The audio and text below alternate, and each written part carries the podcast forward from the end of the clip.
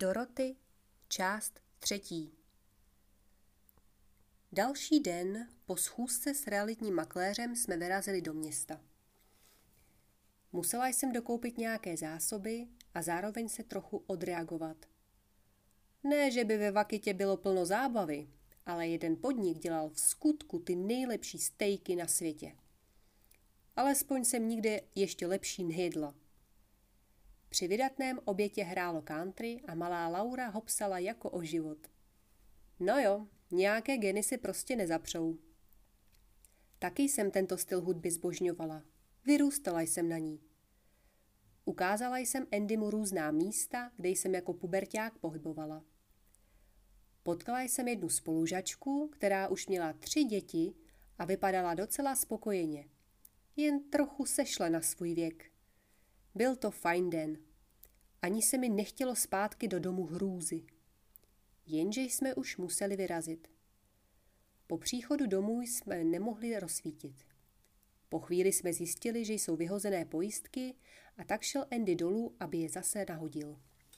Jau! Ozvalo se ze sklepa. Usadila jsem Lauru do dětské židličky v kuchyni a se běhla dolů. Proboha, co se stalo? Zeptala jsem se vyděšeně.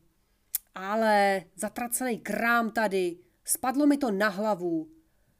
A držel v ruce součástku od kombajnu. Huf, už jsem si v hlavě kreslila šílený příběh, jak ho někdo přepadl. Tenhle barák jsem začala nenávidět ještě víc. Už abychom se tohohle baráku zbavili, řekla jsem naštvaně. Večer jsme si chtěli udělat malou romantiku.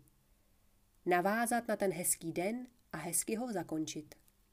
Šli jsme po schodech nahoru a přitom jsme se líbali. Šla jsem jako první, otočená zády a Andy mě podepíral ze zdola. Byli jsme jako zamilovaní pubertáci. Procházeli jsme zrovna kolem obrazu a Andyho o něj zavadil pohledem. Stuhnul. Podíval se na mě a pak pohled vrátil zase zpátky ode mě k obrazu. Počkej, počkej, počkej, podívej, řekl. Pro boha, zatajila jsem dech. Ten obraz měl smrštěné obočí, jako kdyby se ta žena zlobila a byla naštvaná. Andy běžel pro foťák a honem tuto anomálii vyfotil. Opět vyjela fotka z Polaroidu. Měli jsme další důkaz, že ten obraz komunikuje. Nemohli jsme celou noc usnout. Ráno, když jsme se vypotáceli ospalí z ložnice, Andy šel udělat snídani a já vešla k Lauře. U postýlky měla rozházené hračky. Ty hračky ale byly předtím na poličce. Její oblíbená hadrová panenka neměla hlavu a plišovýmu medvídkovi chyběla ruka. Úplně jsem se zděsila a zavolala na Andyho, aby přišla za námi nahoru. Laura plakala, protože uviděla tu panenku, jak je rozbitá. Andy znovu vše zdokumentoval. Eš, to už je ale moc. Musíme s tím něco udělat, navrhl Andy. Ale co s tím chceš dělat? Musíme ten obraz spálit na popel. Dnes večer. Až Laura usne, souhlasíš? Dobře, souhlasím, odpověděla jsem. Měla jsem však divný pocit. Znám z filmů, kde se dějí podobné věci, že to asi jen tak nepomůže. Ale musíme to zkusit. Nejsme ve filmu, třeba to opravdu pomůže a bude klid. Večer jsme rozdělali oheň a hodili do něho ten obraz. Začínal pomalinku hořet, padal země strach když v tom hořet přestal. Plameny sice šlehaly výš a výš, ale obraz zůstával ve svém původním stavu. Nic se s ním nedělo. Ježiši, ozval se s nevěřícným tónem Andy. Oba jsme na to koukali a nevěřili vlastním očím. Najednou se obraz začal měnit. Tedy začala se měnit ta namalovaná žena. Usmívala se, ale její úsměv neskončil v poloze, která je přirozená té lidské. Její rty se pootevřely a roztahovaly se nepřirozeně až k uším. Byl to odporný pohled. Začala jsem ječet strachem a viděla, jak si Andy drží rukama hlavu a má vytřeštěné oči. Po chvíli běžel Andy dovnitř do domu.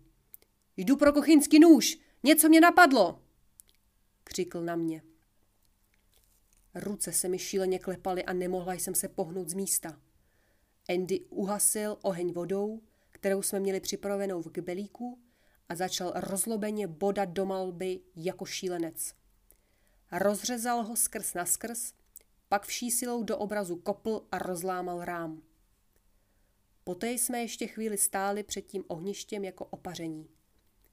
Pak jsme se venku posadili na schůdek u dveří, položila jsem mu svoji hlavy na jeho rameno a on tu svoji opřel o tu mojí. Zoufale jsme hleděli na tu spoušť. Vešli jsme dovnitř a zamkli za sebou dveře. Došli jsme nahoru a ulehli do postele, která byla v Lauřiným pokoji. Nechtěli jsme, aby byla sama. A hlavně jsme potřebovali pocit, že jsme všichni pohromadě a v bezpečí. Ráno, když šel Andy z odpadky, bral si další pytel, aby vyčistil ohniště a vyhodil i obraz. Jenomže jsem uslyšela, jak zakřičel. Ne, pro boha, to ne! To není přece možný! Vyběhla jsem s Laurou v náručí ven a uviděla to, co opravdu nebylo zcela možné. Ten obraz, který měl být napadrť, byl zcela neporušený a v původním stavu. Jako kdybychom ho včera vůbec nezničili. Pro Krista! Otevřela se mi ústa úlekem. Andy čapl obraz a bez jediného slova ho naštvaně odnesl na půdu, kterou zamknul klíčem. Tak, a odtud se už nedostane, pronesl vítězně.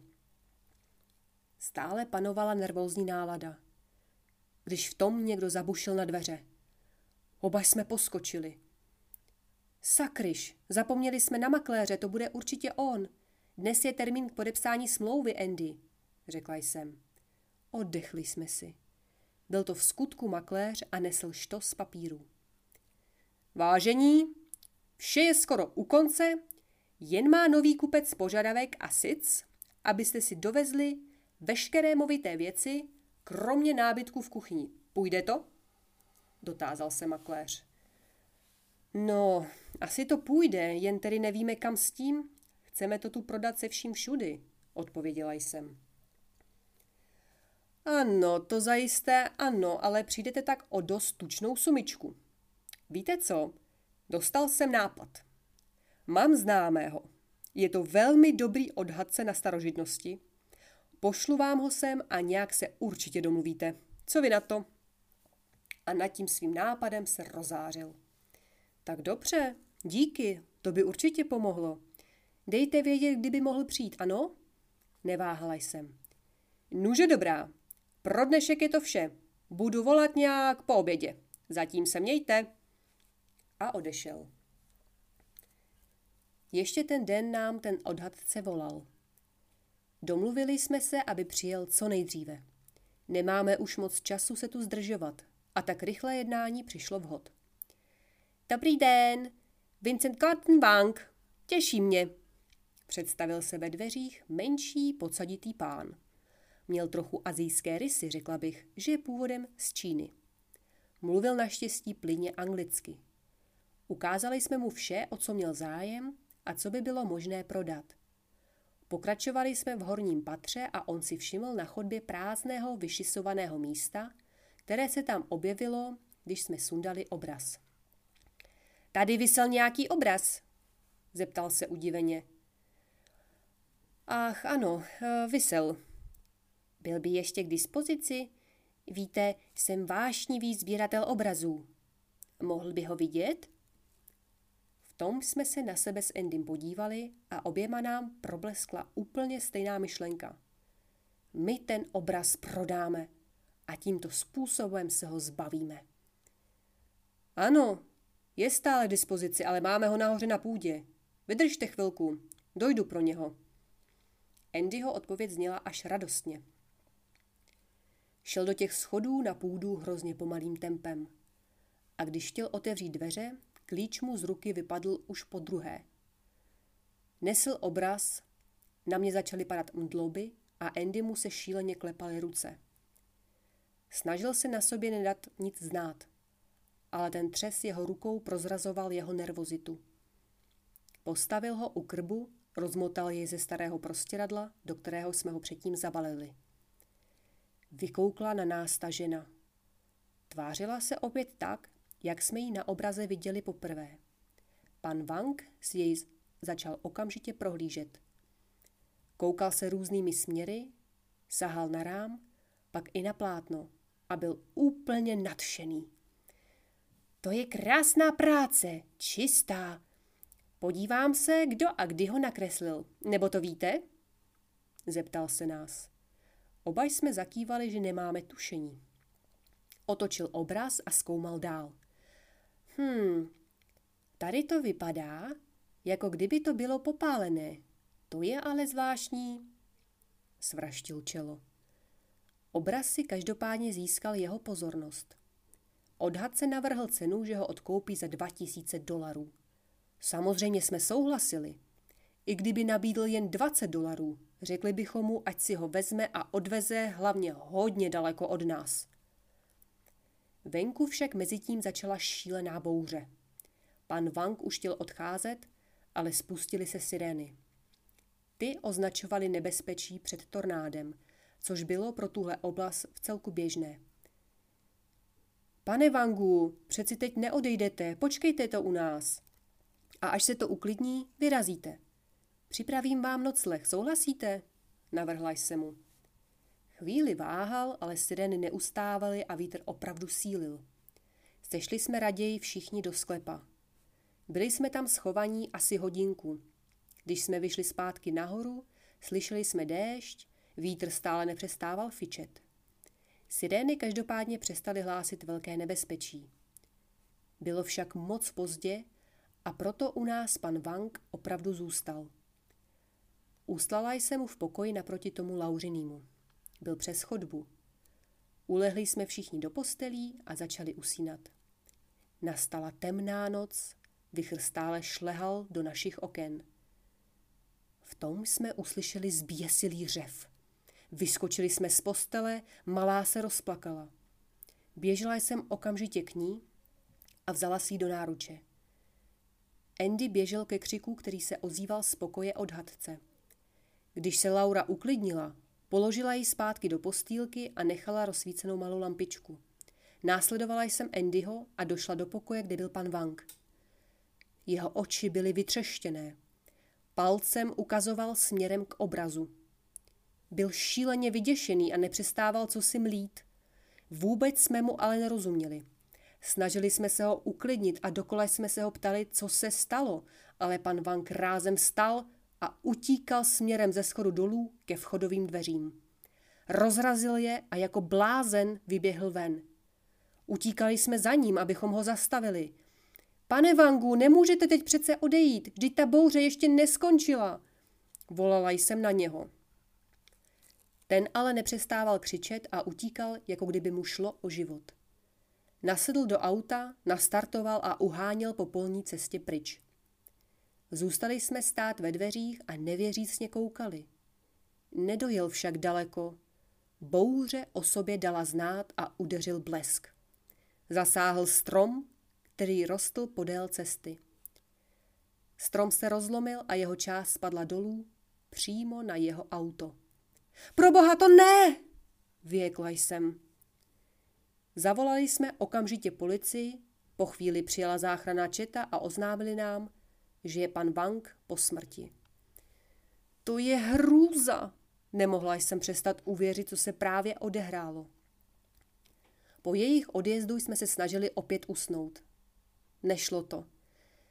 Báli jsme se, co nás čeká tam nahoře v pokoji, kde měl přespat odhadce. Měli jsme tušení, ale nic jiného nám nezbývalo, než se tam jít podívat. Šli jsme pomalu ke dveřím do pokoje. Vkročili jsme dovnitř. Podívali jsme se na obraz, ale na něm nebyl nikdo.